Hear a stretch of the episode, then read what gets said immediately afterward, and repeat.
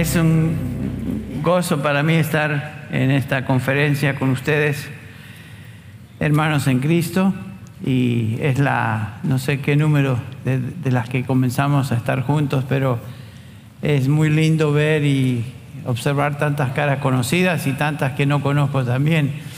Esta es el, la primera vez que estoy en este púlpito eh, no siendo pastor en esta iglesia. Estaba pensando en eso, es interesante. Ustedes saben, nos trasladamos a Florida, vivimos allá en la zona de Jupiter, una ciudad cerca de, cerca de Miami relativamente. Y esta es la primera oportunidad que tuvimos con Bárbara de regresar a la iglesia que amamos tanto, que es Grace Church. Y estamos uh, muy contentos de estar aquí.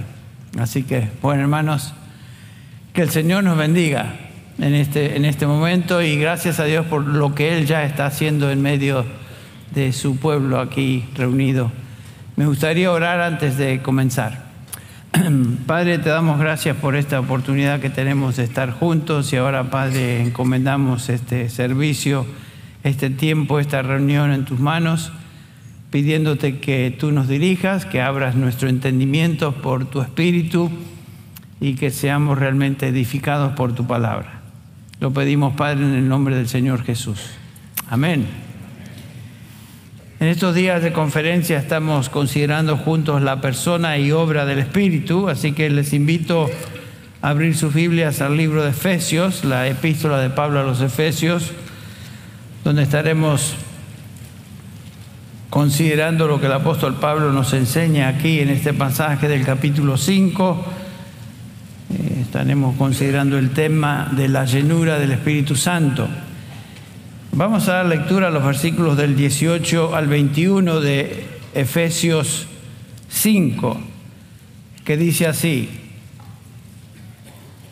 y no os embriaguéis con vino, en lo cual hay disolución, sino sed llenos del Espíritu, hablando entre vosotros con salmos, himnos y cánticos espirituales, cantando y alabando con vuestro corazón al Señor, dando siempre gracias a Dios por todo en el nombre de nuestro Señor Jesucristo, el Padre, a Dios Padre, el Padre, sometiéndoos unos a otros en el temor de Cristo. Hasta aquí la lectura. Estaremos en el libro de Efesios y en algunos otros pasajes, pero este es el pasaje que, en el cual nos vamos a enfocar y estaremos considerando lo que el apóstol Pablo nos enseña acerca de este tema, esta doctrina tan importante que es la plenitud o la llenura del Espíritu Santo en la vida de un hijo de Dios. El entendimiento de esta doctrina y de cualquier doctrina bíblica, pero en particular en esta, es clave para la salud espiritual de los hijos de Dios, para un creyente. Es vital que entendamos lo que la palabra de Dios nos enseña sobre lo que significa ser lleno del Espíritu. Porque una interpretación equivocada de esta doctrina, por supuesto, nos va a llevar a una conducta, una práctica también equivocada. Y no hay duda que existen nociones populares, ¿no es cierto?, sobre lo que es la llenura del Espíritu entre cristianos. Y realmente hay bastante confusión sobre esta tremenda doctrina y hacemos la pregunta entonces, ¿qué es la llenura del Espíritu? ¿Qué significa? Muchos cristianos evangélicos y sin duda estoy convencido que algunos de ustedes aquí piensan que la llenura del Espíritu es un evento, una experiencia en el cristiano que se recibe en algún momento particular y se manifiesta con reacciones dramáticas y a veces eufóricas, parte de lo que escuchamos en la sesión de preguntas y respuestas, eh, tales como expresarse en monosílabos repetitivos llamados lenguas, o a veces este, hablar en, eh, dar un despliegue de actividades o acciones raras, tales como danzar, o reírse en el espíritu, saltar en el espíritu, cosas que sin duda ustedes han visto por lo menos en la televisión cristiana, entre comillas. Pero está hablando Pablo de eso. ¿Está hablando Pablo de algo así, un evento, una experiencia aberrante, dramática, rara? No veo nada de eso en este pasaje y ustedes tampoco. ¿De qué está hablando el apóstol Pablo? Y siempre debemos examinar primero haciendo esta pregunta, ¿qué dice la escritura sobre este tema o cualquier tema que tengamos por delante?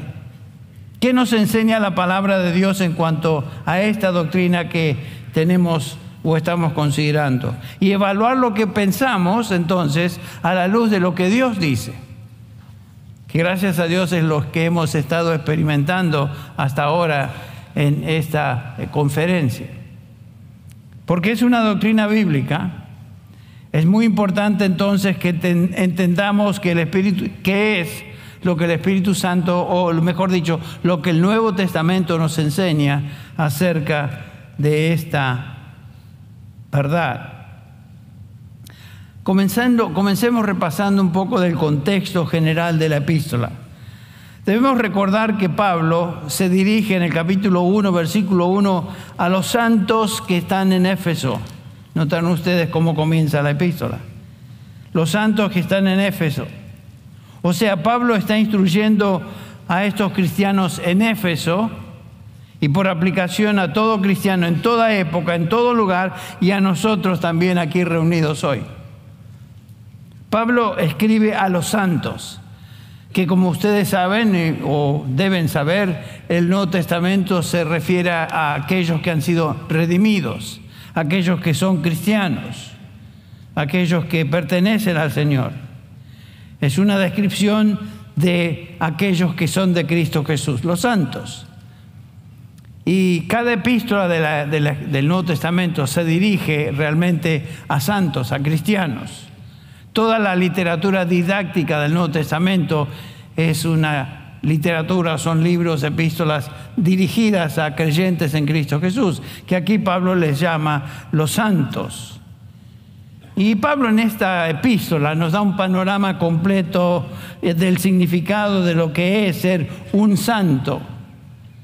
De los santos en Éfeso eran los creyentes que por supuesto se reunían en esa localidad como iglesia eh, local.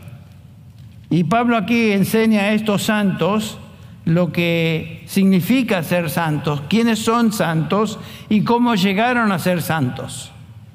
Los primeros tres capítulos de la epístola nos hablan de la posición del cristiano, quiénes son los santos y cómo llegaron a ser santos. Los capítulos del 4 al 6, como veremos la sección que estamos considerando, Pablo habla de la conducta de los santos. Pero en esta introducción de la epístola, los santos son los creyentes. ¿Y cómo llegaron a ser, santos?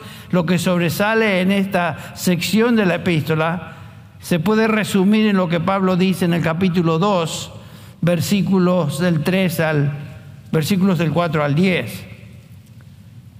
Pablo comienza diciendo, después de habernos dado una descripción de nuestra vida antes de Cristo Jesús, los versículos del 1 al 3, cuando estábamos muertos en delitos y pecados, siguiendo el, la mente, la corriente de este mundo, conforme al príncipe de la potestad del aire, y después dice que opera entre los hijos de desobediencia, o sea, el mundo, entre los cuales también todos nosotros en otro tiempo vivíamos. Y Pablo se, incluye en este grupo, hasta que algo sucedió.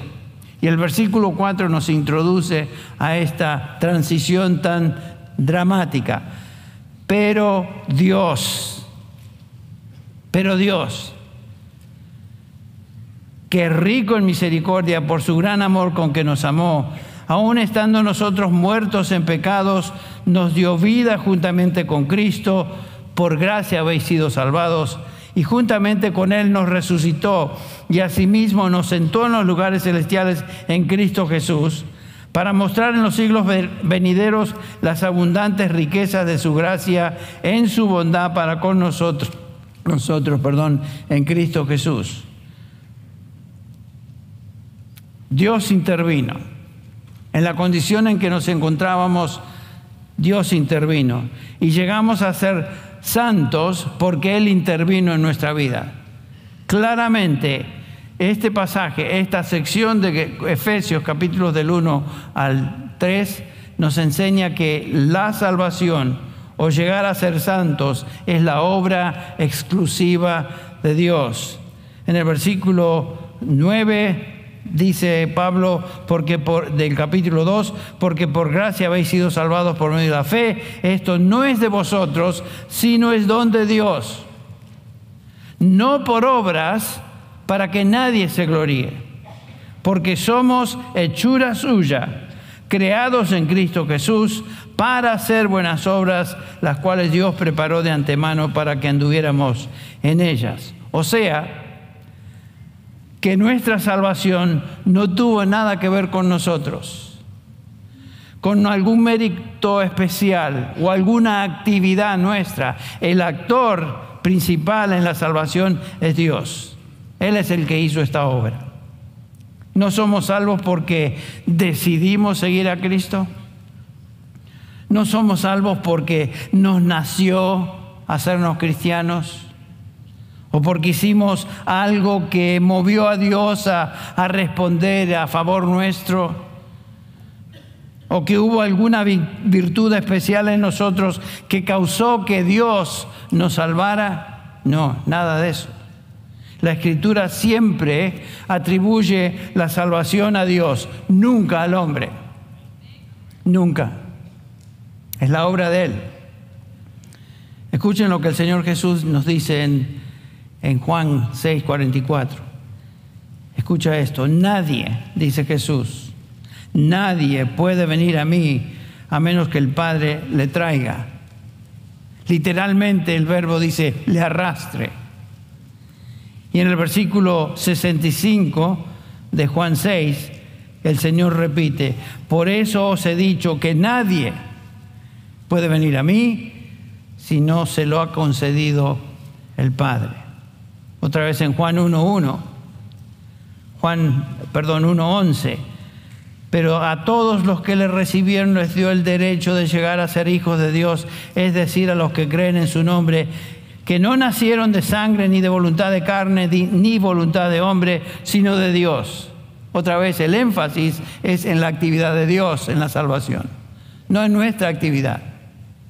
Vivimos en un mundo evangélico donde hay mucho énfasis en el hombre, en el hombre y lo que el hombre hace, lo que el hombre quiere hacer o quiere realizar.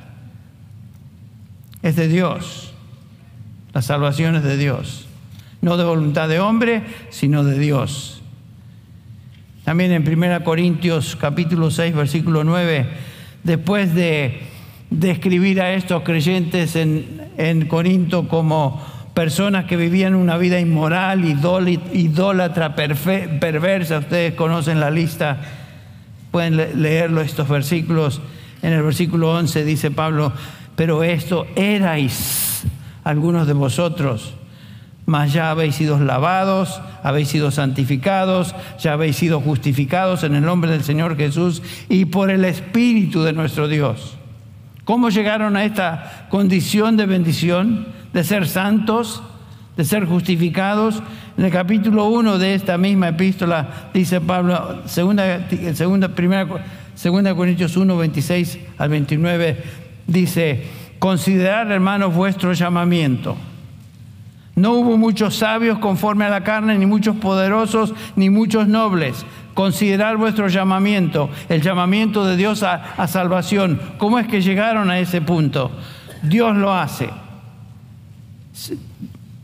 Dice el versículo que sigue, sino que Dios ha escogido lo necio del mundo para avergonzar a los sabios, y Dios ha escogido lo débil del mundo para avergonzar lo que es fuerte, y lo débil y despreciado del mundo ha escogido Dios lo que no es para anular lo que es.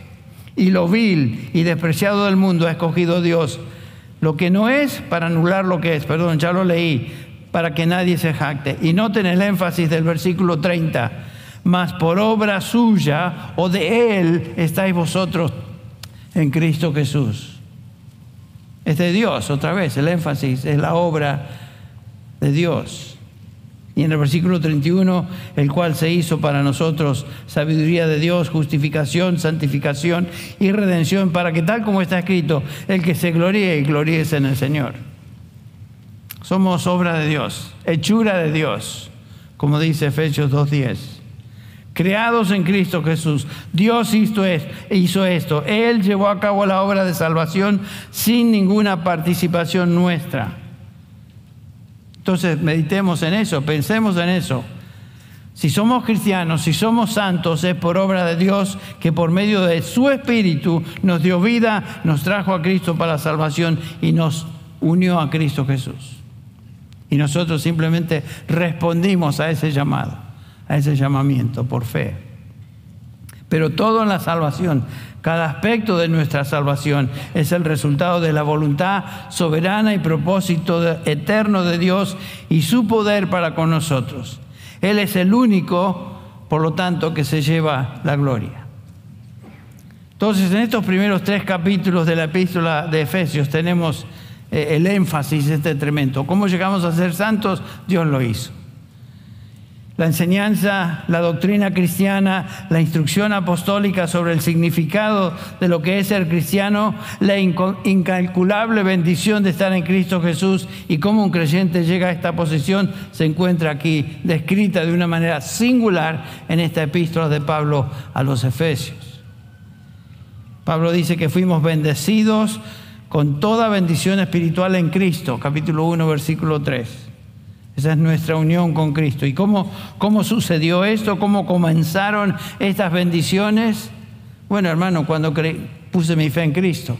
En nuestra experiencia, sí, pero aquí nos dice el versículo 4, según Dios nos escogió en Él antes de la fundación del mundo. Todo comenzó con Dios y su propósito eterno para cada uno de aquellos que Él llama a salvación. Dios hizo todo esto.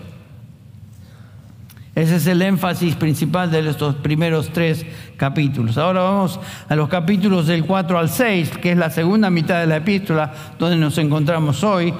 Pablo instruye a los cristianos en Éfeso y a nosotros a cómo vivir, cómo andar, cómo conducirnos a la luz de lo que Él ha hecho por nosotros en Cristo Jesús.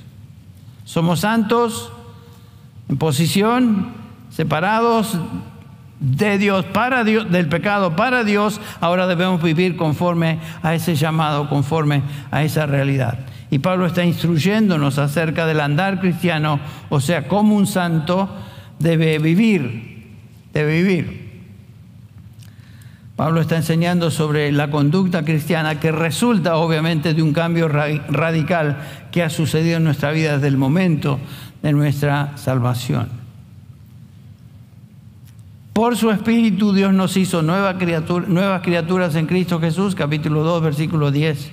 Y por su Espíritu nos da la capacidad espiritual para vivir conforme a su llamado. Eso es lo que los capítulos 4 al 6 de Efesios nos enseña. Ahora, ¿cómo debe andar un santo? ¿Cómo, cómo debemos andar como cristianos, como santos? Pablo comienza esta instrucción en el capítulo 4, versículo 1, cuando dice, yo pues preso en el Señor, os ruego que andéis como es digno de la vocación, dignos del llamamiento con que fuisteis llamados. Pablo enseña cómo nuestro andar como cristianos debe ser.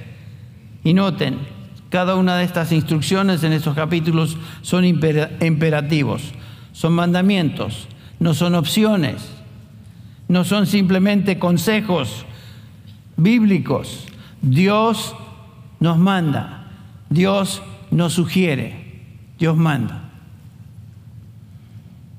Y Pablo comienza diciendo, debemos andar de una manera digna. ¿Qué quiere decir eso? Digno es la traducción de una palabrita en griego, axios, que quiere decir de una manera equilibrada, una manera balanceada. Nuestro andar y nuestra conducta debe ser lo mismo. Debe ser coherente nuestra conducta con lo que decimos que somos. Creo que aquí todos pecamos a veces de decir mucho, soy cristiano, sirvo al Señor, amo al Señor, pero a veces en nuestro andar diario eh, no revelamos eso ni indicamos eso porque nuestra conducta no es coherente con lo que estamos profesando. Entonces Pablo tiene que instruir. Y noten que son todas exhortaciones a los santos, a cristianos. Quiere decir que todos somos débiles y todos necesitamos esta exhortación porque no nos nace ser obedientes a lo que Dios nos llama a hacer. A veces somos como los, los líderes religiosos de Israel. ¿Se acuerdan que Jesús habla de ellos en el capítulo 23 de Mateo? Eh, los aquellos que eran este, eh, escribas y fariseos en particular, dice el pasaje, se han sentado a dar la cátedra de Moisés, o sea, estaban enseñando supuestamente la, la palabra de Dios, de modo, dice Jesús, que hace de observar todo lo que os digan. Si se basan en la palabra de Dios, hacer lo que os digan, pero no hagáis conforme a sus obras, porque ellos dicen y no hacen. A veces Vemos eso en la iglesia cristiana, vemos eso en la iglesia evangélica y a veces vemos eso en nuestra propia vida. Decimos ciertas cosas pero no son coherentes con lo que estamos viviendo ese día o esa semana, etc.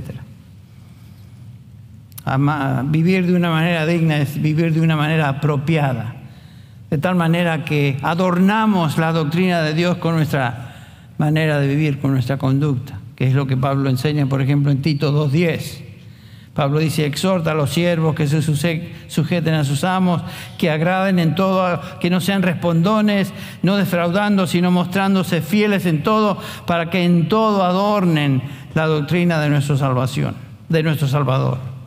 Un andar digno de nuestra, vocación adorna nuestra doctrina, no la embadurna, no la niega. Y Pablo habla de eso en estos capítulos nos dice que el andar cristiano es un andar digno, es un andar distinto. El versículo 17 del capítulo 4 es un andar en amor, capítulo 5, versículo 1 y 2. Es un andar en la luz, capítulo 5, versículo 8, 8.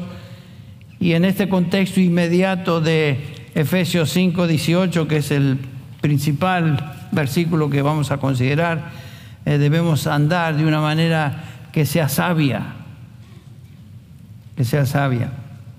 El andar de un, de un santo es un andar sabio, particularmente como Pablo nos enseña acá en el uso de nuestro tiempo. Por tanto, tened cuidado como andáis, versículo 15 del capítulo 5, no como insensatos, sino como sabios, aprovechando bien el tiempo porque los días son malos. Un área de sabiduría se demuestra en particular en la manera que gastamos nuestros días, nuestro tiempo. Dios ha establecido soberanamente los límites de nuestro tiempo y las oportunidades de servicio que Él nos da. Debemos ser sabios como usamos eso. Y en medio de toda instrucción en cuanto a cómo andar, de repente aquí encontramos el versículo 18, capítulo 5, versículo 18. El andar cristiano debe ser un andar que aquí se revela, se refleja o se describe, mejor dicho, como un andar lleno del Espíritu. ¿Cuántas veces han leído este pasaje? Hemos leído este pasaje y nos hacemos la pregunta, o nos hemos hecho la pregunta, ¿qué exactamente es eso? Ser lleno del Espíritu. ¿Cómo sé si estoy siendo lleno del Espíritu? ¿Qué quiso decir Pablo a estos cristianos y a nosotros con esta exhortación? Porque podemos pensar ciertas ideas que tenemos de lo que es ser lleno del Espíritu, pero ¿qué es lo que está enseñando acá el pasaje? ¿Qué significa lo que Pablo dice? Hagamos algunas eh, observaciones al texto. Lo primero que notamos es que ser lleno del Espíritu es un mandamiento. ¿Notaron ustedes? Sed llenos del Espíritu. Por lo tanto, es algo que debemos obedecer. Pero para poder obedecer, primero tenemos que entender lo que Pablo quiso decir. Teniendo en mente que Pablo está hablando del andar cristiano, podemos entonces comenzar a atar cabos y decir, bueno, Pablo está hablando aquí entonces de algo que es continuo, es un andar, no es una experiencia repentina, no es un evento, no es algún milagro que nos sucede de repente y nos tiramos al suelo, hacemos un montón de cosas como escuchamos en el, el QA de hoy, el, perdón, preguntas y respuestas de hoy. Eso es ser lleno del Espíritu. No habla nada de eso. En segundo lugar, podemos notar que el andar como cristianos está indivisiblemente ligado y depende del Espíritu. Ser cristiano implica haber nacido de nuevo, capítulo 2, versículo 5, y ahora vivir siendo lleno de ese Espíritu. En este contexto inmediato, ya lo mencioné, ser, eh, ser lleno del Espíritu Santo está ligado con un andar sabio y particularmente el versículo 17 dice, entendiendo la voluntad del Señor. ¿Qué es eso? Debo ser lleno del Espíritu Santo entendiendo la voluntad del Señor. Debo andar sabiamente entendiendo la voluntad del Señor. ¿Dónde encuentro la voluntad del Señor? ¿En mi fuero interno? ¿Se encuentra en alguna sensación particular? ¿Alguna experiencia rara que el Espíritu Santo me pueda dar? La voluntad de Dios está explícitamente revelada en su palabra por su Espíritu y como pudimos escuchar esta tarde, no hay más que agregar. Dios habló, ese, esa voluntad de Dios se reveló en este libro, en la Escritura, y se acabó. La voluntad de Dios se encuentra en su palabra revelada, su palabra escrita. Segunda Timoteo 3:16, Pablo nos, nos, dice, toda escritura es inspirada por Dios y útil para enseñar, para reprender, para corregir, para instruir en justicia. Noten ustedes que cuando estamos expuestos a la palabra de Dios, a veces nos sentimos reprendidos, a veces corregidos, a veces simplemente instruidos, pero ese es el propósito de la escritura que lo hace por medio del Espíritu de Dios que también reside en nosotros. La escritura es el producto de la inspiración del Espíritu de Dios. La voluntad de Dios se encuentra en la palabra que Él mismo inspiró.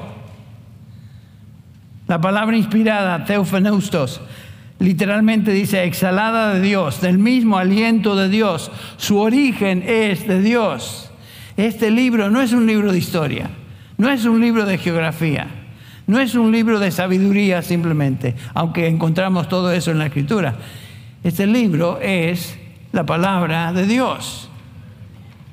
Por eso la estudiamos, por eso nos exponemos a ella, por eso estamos aquí reunidos en esta, en esta tarde. El apóstol Pedro describe esta actividad del Espíritu de Dios en 2 Pedro 1:21. Pero ante todo sabe de esto, dice Pedro, que ninguna profecía de la Escritura es asunto de interpretación personal, pues ninguna profecía fue dada jamás por un acto de voluntad humana, sino que hombres inspirados, movidos, llevados, es la idea, por el Espíritu Santo, hablaron de parte de Dios. Lo mismo que Pablo dice. Otra vez la escritura es el producto del Espíritu Santo usando a autores humanos a escribir la palabra de Dios donde su voluntad se encuentra. Aquí está la voluntad de Dios. Entonces la implicación para nosotros de esta realidad es que para vivir sabiamente debemos conocer, como veremos, obedecer lo que Dios ha revelado por su Espíritu en su palabra. Es imposible vivir sabiamente Imposible vivir en la voluntad del Señor si no estamos siendo guiados por Él, por su Espíritu.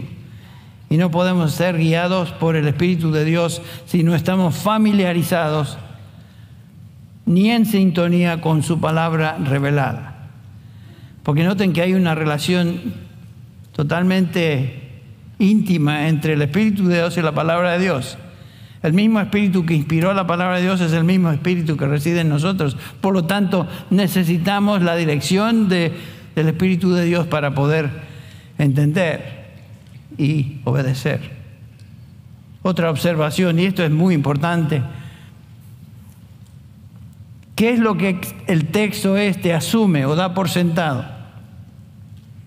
Pablo da por sentado que todo cristiano, sin excepción, tiene el Espíritu Santo residiendo en él. Y por lo tanto tiene la capacidad de obedecer este mandato. Esta verdad es tan importante de recordar y mantener firmemente en nuestra mente.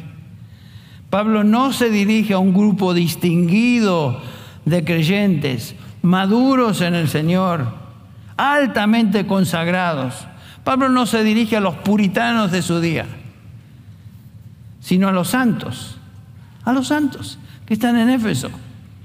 O sea, creyentes comunes y corrientes que están en Éfeso, a los que han nacido recién, a los niños en la fe o a cristianos maduros. Podríamos llamar a estos cristianos comunes y corrientes. En todo lugar, en toda época, en la historia de la iglesia, esta exhortación es para ellos. Para ellos en esa época y para, para nosotros hoy. Esto me, me, hace, me conforta saber que esta instrucción que estamos considerando fue dada a los santos, a los creyentes, sin tener en cuenta su nivel de madurez. Se dirige a todos nos está hablando a nosotros. Pablo ya ha enseñado, por supuesto, que todo creyente ha sido sellado por el Espíritu Santo. Noten que Pablo otra vez asume, da por sentado que todos ellos que escuchan esta instrucción, si son santos, tienen el Espíritu Santo. Todo creyente ha sido sellado por el Espíritu Santo, capítulo 1, versículo 13, versículo 14, capítulo 4, versículo 30, donde dice, no entristezcáis al Espíritu Santo con el cual fuisteis sellados para el día de la redención. Pablo ha enseñado eso ya. Desde el momento de nuestra salvación, el Espíritu Santo está en nosotros. Eso lo enseña Pablo aquí, lo enseña en, en todo el Nuevo Testamento. Varios pasajes afirman esta realidad. Por ejemplo, en 1 Corintios 12, 13 también Pablo escribe a estos creyentes en Corinto y les dice, pues por un mismo espíritu todos fuimos bautizados. Él maduro en la fe, apóstol del Señor Jesucristo, y estos creyentes a diferentes niveles, niveles de crecimiento, muchos de ellos niños en Cristo, infantes en Cristo, y mostrando características carnales de un cristiano que no es obediente. Pablo dice, todos hemos sido bautizados por el Espíritu Santo. Maduros, inmaduros, niños en la fe, todos si somos cristianos, hemos sido bautizados por el Espíritu y hechos, hechos miembros del cuerpo de Cristo. Pablo enseña lo mismo ahí en 1 Corintios 6, 19, donde hace esta pregunta. Me, encanta cómo Pablo nos hace pensar por medio de preguntas. Dice versículo 19, 1 Corintios 6, 19, ¿o no sabéis que vuestro cuerpo es templo del Espíritu Santo, que está en vosotros? El cual tenéis de Dios y que no sois vuestros? Lo que está diciendo Pablo, ¿o sois ignorantes de esto? Pablo sabía que no eran maduros en la fe, que muchos eran desobedientes, pero Pablo dice, mire, ¿no sabéis que el Espíritu Santo, que vuestro cuerpo es templo del Espíritu Santo? O sea, Pablo otra vez da por sentado que todo creyente eh, tiene el Espíritu Santo no puede, no existe en todo el Nuevo Testamento la, idea o concepto de un creyente que no tenga el Espíritu Santo. En Romanos 8, 9, escuchen esta afirmación, y esta es categórica. Pablo escribe a estos creyentes ahora en Roma, y sin embargo, eh, leemos así, sin embargo vosotros no estáis en la carne, versículo 9, sino en el Espíritu, si en verdad el Espíritu de Dios habita en vosotros, pero si alguno no tiene el Espíritu de Cristo, el tal no es de Él. Noten eso. Si alguien no tiene el Espíritu, la implicación es que ese alguien, esa persona, tampoco es de Cristo. En otras palabras, no es cristiano, no es creyente, no ha, sido, no ha nacido de nuevo, no ha sido redimido. Todos fuimos bautizados, todos fuimos sellados, todos tenemos el Espíritu Santo en nosotros, que reside en nosotros. Y eso, por supuesto, nos lleva a pensar de que todos hemos sido dotados por medio del Espíritu Santo para ejercitar o usar nuestros dones espirituales que son de Él. Si tú eres cristiano, cristiana, independientemente de tu crecimiento espiritual, tú tienes el Espíritu Santo residiendo en ti. Tú no necesitas pedir que el Espíritu Santo te bautice. No existe tal exhortación. Tú no necesitas pedir que el Espíritu Santo te selle. No existe tal mandamiento. No debes pedir que el, Espíritu Santo te conceda dones espirituales o que venga a ti. Eso ya sucedió. El Espíritu Santo ya está en ti, reside en ti, estará en ti hasta el día que pases a la presencia del Señor o el Señor venga por su iglesia. Eso es lo que Pablo da por sentado y asume en esta instrucción antes de entrar otra vez a 5.18.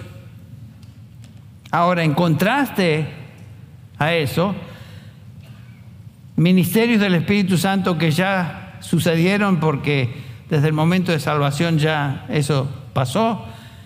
Ahora Pablo dice a estos creyentes y a nosotros, Efesios 5, 18, este es un mandamiento, por lo tanto, dice Pablo, ser llenos del Espíritu Santo, aquí en Efesios 5, 18. Demanda nuestra respuesta, no seáis, no os embriaguéis con vino, sino ser llenos del Espíritu Santo. Eso demanda respuesta. Es un mandamiento de Dios y Él espera que cada uno de nosotros en obediencia hagamos lo que Él dice. Ser llenos del Espíritu Santo es un presente imperativo. Es nuestro deber ser continuamente obedientes a esa instrucción, a ese mandamiento, a esa exhortación. Eh, en griego es una voz pasiva. Literalmente dice, ser continuamente llenados por el Espíritu.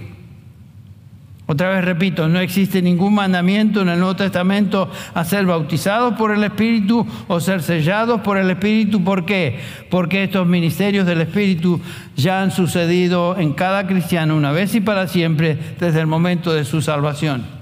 Pero aquí tenemos una exhortación a todos los cristianos a responder en obediencia a esto, sed llenos del Espíritu. ¿Qué significa ser lleno? Bueno, pensemos en, el verbo que Pablo usa.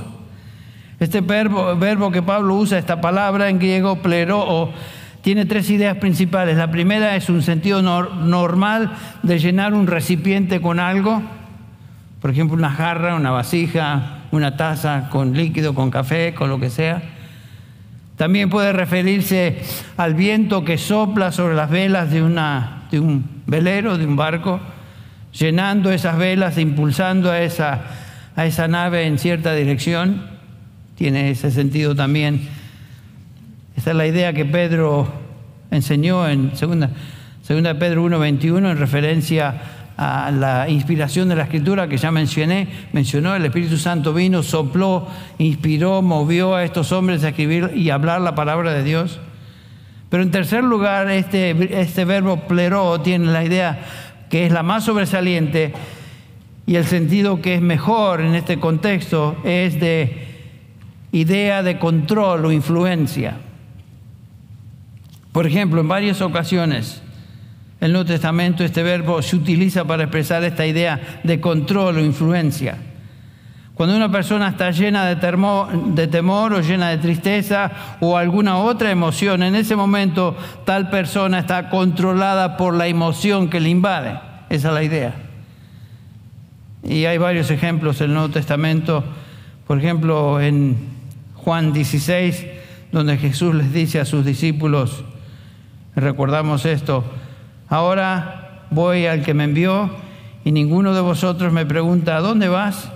Antes, porque os he dicho estas cosas, tristeza ha llenado vuestro corazón. En ese momento los discípulos estaban llenos, abrumados, controlados por esa tristeza. Lo mismo sucede en Lucas 5, 26. El asombro se apoderó de todos y glorificaban a Dios y se llenaron de temor, diciendo, hoy hemos visto cosas extraordinarias. Una y otra vez hay ejemplos de cómo este verbo se usa en términos de llenar a una persona con cierta emoción particular. El verbo llenar expresa entonces esta idea de control o dominio o influencia.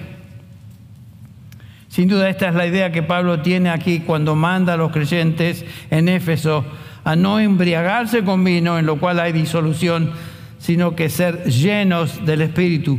Pudiéramos traducir esto, sed controlados por el Espíritu. El propósito de Pablo es hacer un contraste entre dos tipos de control, dos tipos de influencia. Aquí, el control del vino, influencia del alcohol que lleva a la disolución, y el control o la influencia del Espíritu Santo que produce los resultados que vemos en los versículos 19 al 21.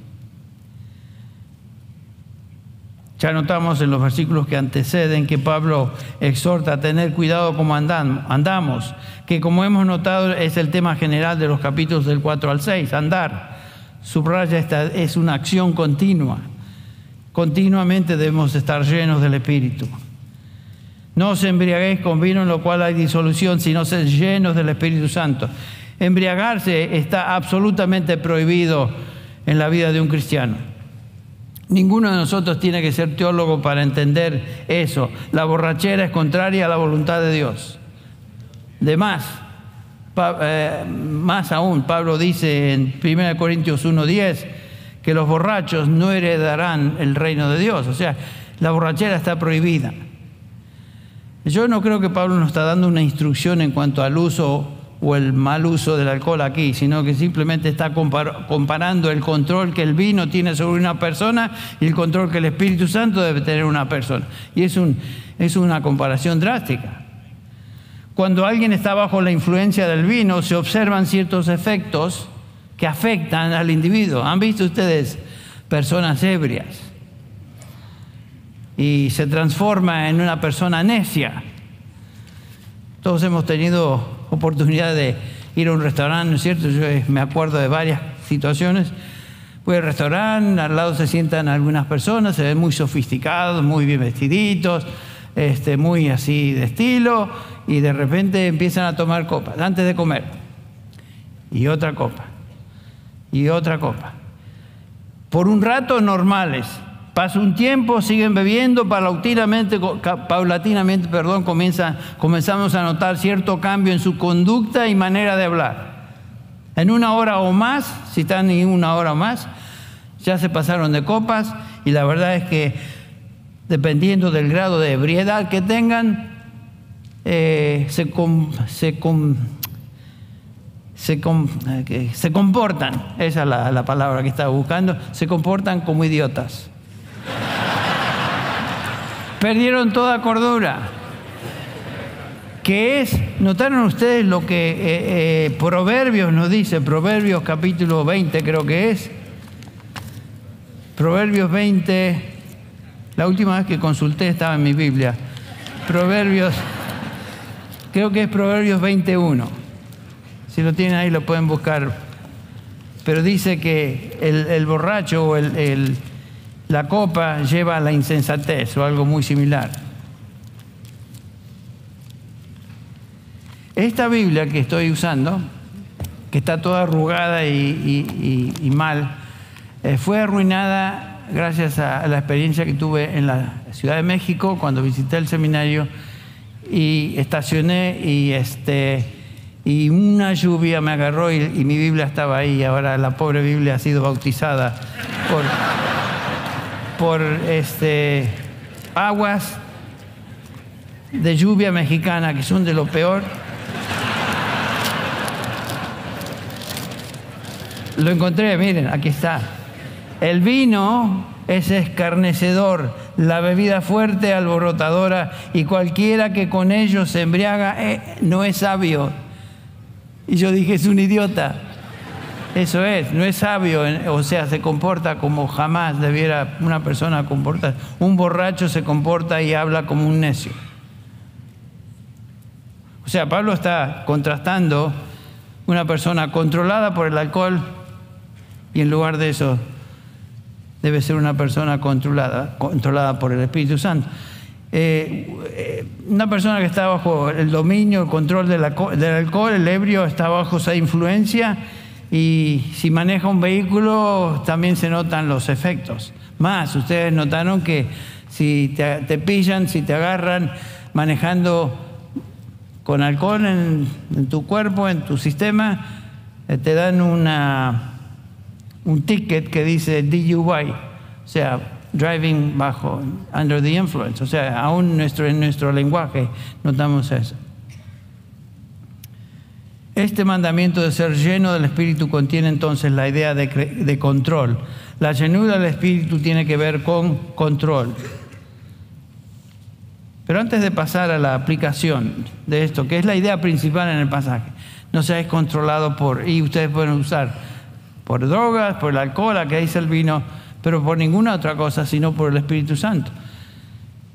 Veamos dos pasajes más, eh, simplemente consultemos, pongamos nuestra atención en dos pasajes más que, más que tienen cierto paralelo con el texto que estamos examinando.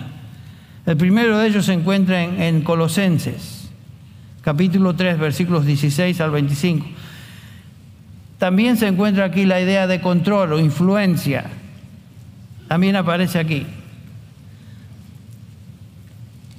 Colosenses 3:16 la cual ya se mencionó esta tarde. Que la palabra de Cristo habite en abundancia en vosotros con toda sabiduría, enseñándoos y amonestándoos unos a otros con salmos, himnos y canciones espirituales, cantando a Dios con acción de gracias en vuestros corazones. Y todo lo que hacéis, de palabra o de hecho, hacerlo todo en el nombre del Señor Jesús, dando gracias por medio de Él al Dios Padre.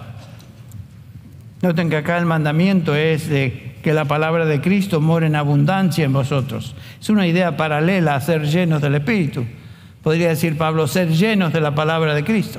Pero acá dice, lo dice de otra manera.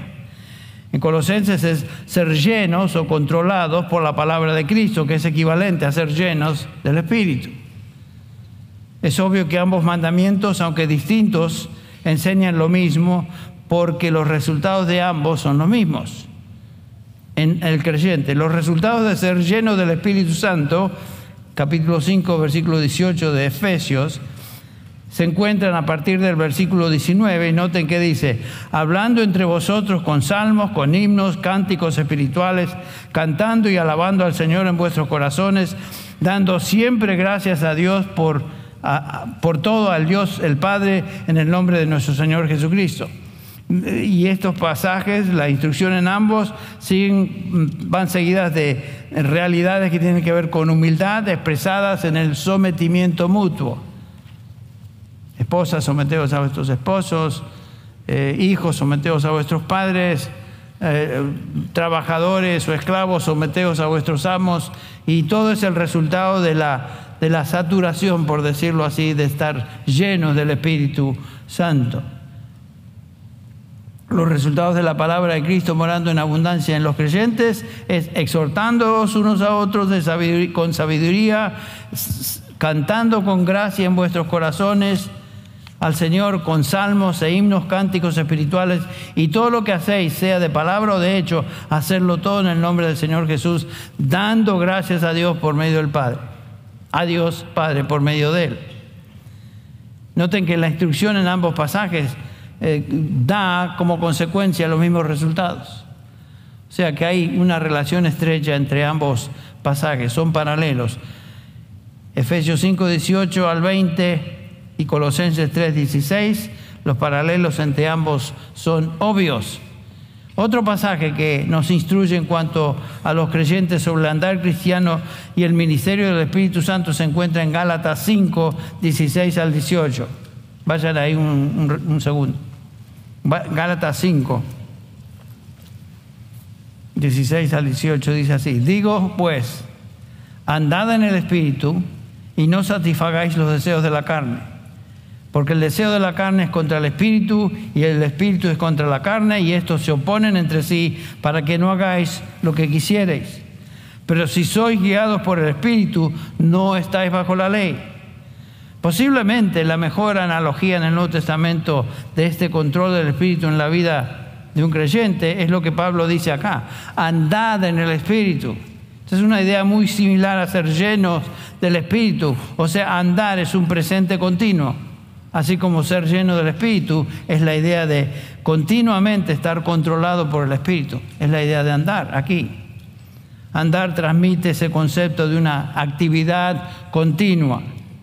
Andar en el Espíritu trayendo todo pensamiento y acción bajo el control del Espíritu eh, que habita en nosotros eh, y es un contraste a lo que Pablo dice en Romanos capítulo 8 a una persona que anda en la carne. Hay dos maneras de andar, andar en el espíritu o andar en la carne. Y es algo que continuamente tenemos que observar y luchar con eso en nuestra propia vida. Pero los que andan continuamente en la carne son descritos aquí en, Romanos capítulo 8, 5. Porque los que andan según la carne piensan en las cosas de la carne, pero los que son del Espíritu en las cosas del Espíritu. Porque el ocuparse en la carne es muerte, pero el ocuparse en el Espíritu es vida y paz. Eso describe una persona que no conoce a Dios. Por lo cuanto los designios de la, de la, carne son enemistad contra Dios porque no se sujetan a la ley de Dios ni tampoco pueden. Y los que viven según la carne no pueden agradar a Dios. Definitivamente esa es una descripción de una persona que no ha sido redimida. Hay dos maneras de vivir, ya lo dije, dos maneras de andar, en la carne o en el espíritu. Típica y habitualmente un creyente no anda en la carne. Andar en la carne, vivir en la carne es dar evidencias de ser enemigo de Dios, como Pablo aquí lo describe. Los, designios de la carne son enemistad contra Dios. Y si vivimos en la carne estamos dando evidencias que no somos de Dios, somos enemigos de Dios. Ahora, un creyente puede caer en alguna actividad, en alguna actitud, manifestación de la carne, dar lugar a algún deseo de la carne, pero no puede andar tiempo presente, tiempo continuo en la carne como un inconverso lo hace. Claramente el apóstol Juan nos enseña eso cuando se dirige a los creyentes en 1 Juan capítulo 3. Amados, ahora somos hijos de Dios y aún no se ha manifestado lo que habremos de ser. Pasen, eh, bajen la vista al versículo 6. Todo el que permanece en Él, en Cristo, no peca. Todo el que peca ni le ha visto ni le ha conocido. Hijos míos, que nadie os engañe, el que practica la justicia es justo, el que practica el pecado es del diablo, porque el diablo ha pecado desde el principio. Ninguno que ha nacido de Dios vive, practica continuamente el pecado, no. ¿Por qué? Porque la semilla de Dios, la simiente de Dios permanece en él y no puede estar pecando porque es de Dios. Entonces, eso es lo que Pablo está diciendo acá. Andad en el Espíritu y no satisfagáis los deseos de la carne. Podemos caer en alguna manifestación de la carne, pero si somos cristianos no vamos a permanecer ahí. Vamos a confesar nuestros pecados. Vamos a ser limpiados de nuestros pecados y vamos a reanudar nuestra relación con el Señor en obediencia. Entonces, ser lleno del Espíritu, ser controlado por el Espíritu, ser llenos de la palabra de Cristo, andar en el Espíritu, son conceptos paralelos que nos mandan a vivir continuamente controlados por el Espíritu. Ahora, ¿cómo es que yo puedo ser lleno del Espíritu? Y esa tal vez llegamos al meollo del asunto. ¿Cómo andamos en el Espíritu? ¿Cómo hago como cristiano para ser lleno del Espíritu? Otra vez hago la pregunta, ¿busco algún sentimiento particular? ¿Alguna experiencia singular? ¿Debo pedir que Dios me conceda algo milagroso para hacerme saber que yo estoy siendo lleno del Espíritu? Obviamente la respuesta a esas preguntas es no. Pablo no dice nada de eso, sin duda nos hubiera dado instrucción específica al respecto si ese fuera el caso, pero no lo hace. En estos pasajes que observamos, no tenemos ningún mandamiento a buscar una experiencia repentina, una experiencia mística, sensacional, milagrosa del Espíritu, no encontramos en la instrucción de Pablo una fórmula particular e instantánea para la victoria espiritual, sino que simplemente es un llamado a la obediencia continua, a caminar, a andar por fe en el Espíritu que Él ha revelado, la voluntad de Dios que Él ha revelado en su palabra. Efesios 5, 18 simplemente expresa un imperativo, un presente continuo, sed continuamente llenos del Espíritu o controlados por el Espíritu. ¿Cómo debemos responder a esto? ¿Qué debemos hacer? ¿Cómo aplicamos este mandamiento a ser llenos del Espíritu? Bueno, lo primero que hago con este mandamiento es reconocer la realidad que el Espíritu Santo está en mí, porque eso es lo que Pablo hace, asume que eso es una realidad. Y por supuesto el Espíritu Santo desea controlarme. Él quiere dirigir continuamente mis pensamientos y conducta. Y ya vimos que el Nuevo Testamento nos enseña que cada creyente tiene el Espíritu Santo, está en nosotros, tenemos de Dios, no somos nuestros. Mayor es el que está en nosotros que el que está en el mundo. El Espíritu Santo quiere controlarnos, no es que el Espíritu Santo es, desea mantenerse a distancia, sino todo lo contrario. Entonces, ser continuamente lleno del Espíritu primero, primero, requiere el reconocimiento que el consolador que Cristo envió está en nosotros, Él reside en nosotros, habita en nosotros, y es algo que debemos hacer continuamente. Recordar, recordarnos esta escritura.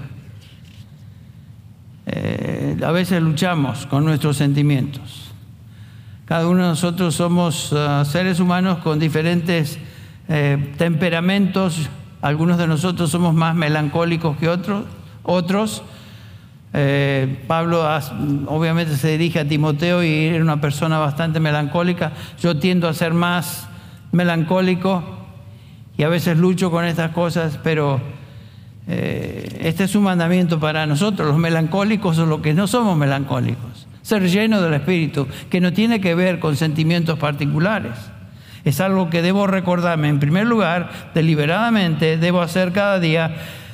El Espíritu Santo está en mí, está en mi cuerpo, no me pertenezco, soy del Señor y voy a responder en obediencia a lo que Él en su palabra me dice.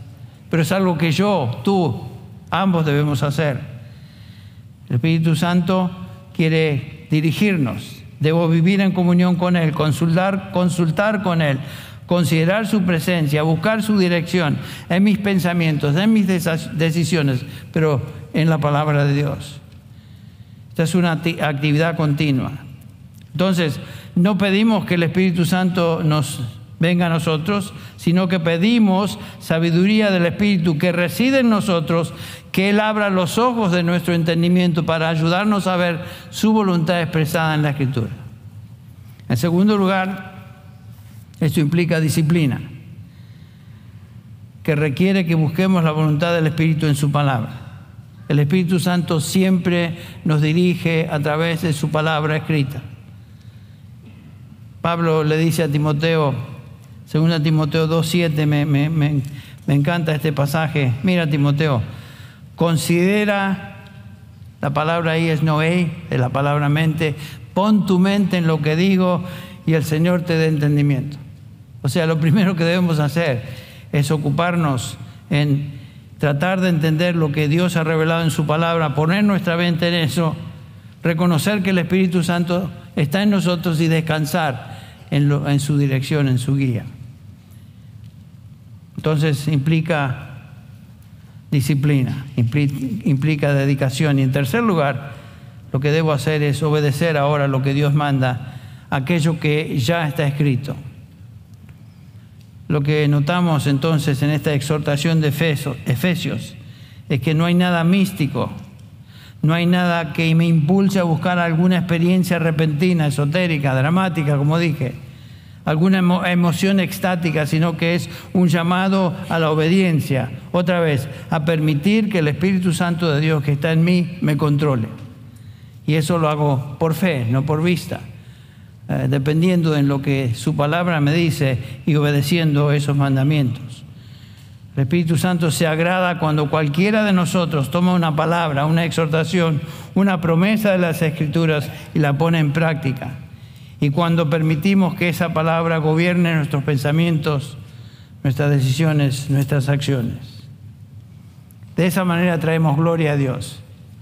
Cuando creemos no dependemos de nuestros sentimientos, sino que obedecemos su palabra escrita. Ustedes recuerdan eh, lo que Pablo nos dice acerca de eh, Abraham.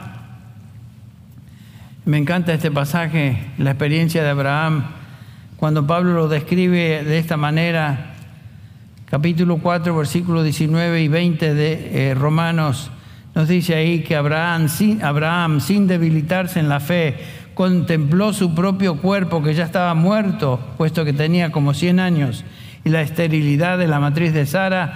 Sin embargo, respecto a la promesa de Dios, noten eso, Abraham no titubeó con incredulidad, sino que se fortaleció en fe, dando gloria a Dios.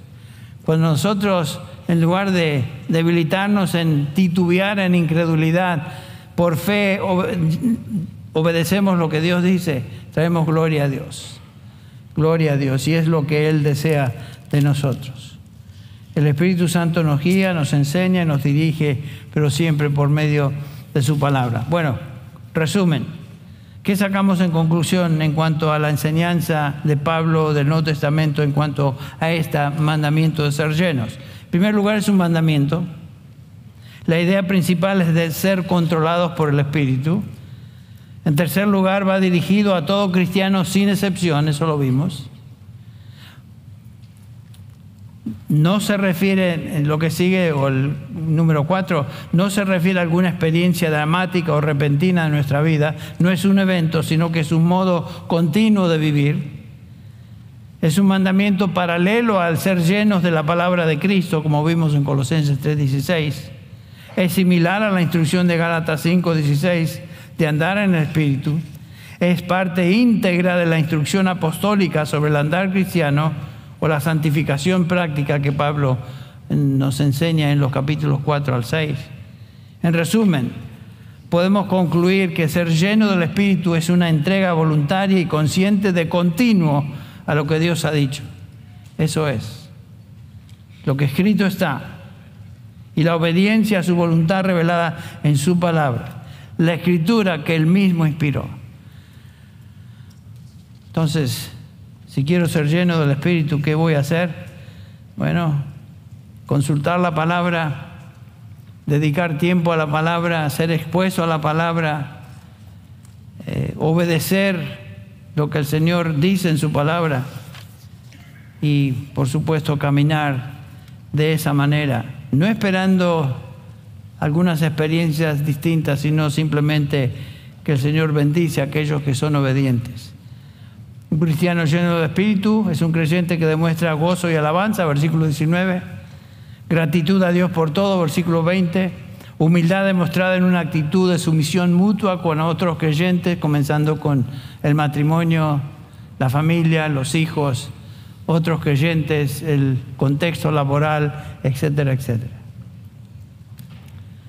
Puedes observar alguno de estos, en diferentes grados puedes observar algunas de estas evidencias en tu vida, cuando lo que Pablo nos enseña aquí en estos pasajes, eh, convivencia de sumisión santo con santo en tu propia familia, comenzando con, con tu matrimonio, con tu relación, con tus hijos, con las demás relaciones.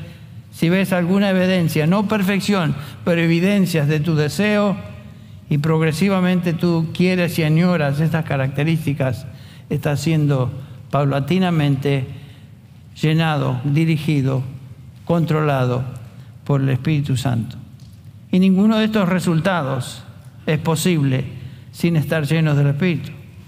Esta es la única manera de vivir la vida cristiana. La vida cristiana comenzó con el nuevo nacimiento, cuando el Espíritu Santo nos transformó. Continúa por medio del Espíritu Santo obrando en nosotros, en nuestros alma, en nuestro corazón, en nuestro espíritu, en la medida que leemos, nos saturamos de la palabra de Dios, conocemos su voluntad expresada y revelada en su palabra y obedecemos sus mandamientos. Eso es andar o ser lleno del Espíritu Santo. Bueno, vamos a, a cerrar en oración y que el Señor nos, por lo menos nos ayude a pensar durante el resto de esta noche o eh, durante la semana en alguna de estas verdades que hemos considerado en la palabra de Dios. Oremos. Padre, te damos gracias por esta oportunidad de haber examinado tu, tu palabra, tu verdad. Gracias, Padre, por El Espíritu Santo que vino a nuestra vida, a nuestro corazón cuando fuimos regenerados. Él nos dio vida cuando estábamos muertos en delitos y pecados. Y ese Espíritu Santo, Señor, está en nuestro cuerpo y habita en nosotros, reside en nosotros, desea guiarnos y controlarlos, por lo cual te damos gracias. Padre, ahora te pido que eh, esta palabra tuya tenga cabida en los corazones de mis hermanos, mis hermanas, y que sea motivo de meditación y prestar atención a lo que tú nos enseñaste hoy por medio de, esta, esta palabra. Señor, bendícenos, despídenos con bien eh, el resto del tiempo con nuestros hermanos. Ayúdanos, Señor, también a ministrarnos mutuamente unos a otros. Gracias, Padre, por tu Espíritu, la preciosa tercera persona de la Trinidad. Gracias, Señor, porque no nos dejaste solos, sino que enviaste a este consolador. Te alabamos y te bendecimos. En el nombre de Jesús. Amén.